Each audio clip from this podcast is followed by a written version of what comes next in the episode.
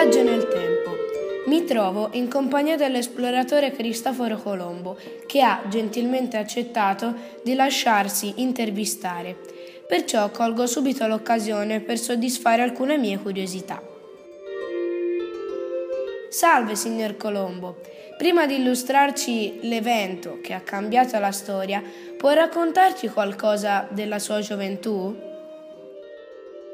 Come già forse saprete, sono nato a Genova nel 1451, dove ho trascorso la mia infanzia nell'abitazione dei miei genitori, presso Diritto di Ponticello. All'età di 14 anni ho iniziato a navigare come mercante, ho studiato a lungo le carte nautiche dell'epoca e intrapreso molti viaggi, arrivando poi alla scoperta delle... Stavo per scoppiare a ridere. Lui crede di aver scoperto le Indie, ma non è così. Um, Indie. E come si è sentito quando dopo un viaggio infinito ha avvistato la terraferma?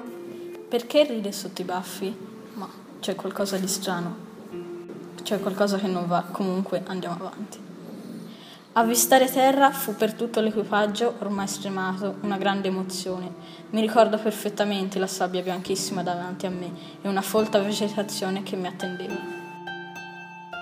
C'era qualcuno che vi venne incontro? Sì, un piccolo gruppo di una strana popolazione. Ce la può descrivere?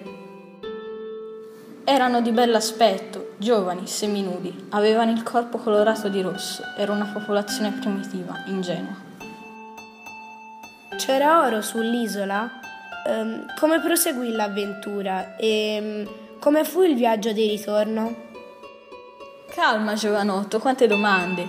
Allora, proseguiamo con ordine. Devo dire che l'oro non era tantissimo, ma riuscimmo a avere degli oggetti di valore offrendo loro in cambio specchietti e campanelli. Durante la permanenza due caravelle andarono perse. Rimanemmo con la più piccola. Non potevamo tornare tutti in Spagna con una sola imbarcazione. Così il resto dell'equipaggio rimase ad attenderci sull'isola. Il viaggio di ritorno fu molto burrascoso, ci sorprese una terribile tempesta e le vele si lacerarono fu davvero una tragedia. Come fu il rientro quando tornaste in Spagna? Fui festeggiato dall'intero paese, finalmente capirono tutti che c'erano davvero nuove rotte. E quando tornaste dal resto dell'equipaggio che avevate lasciato sull'isola?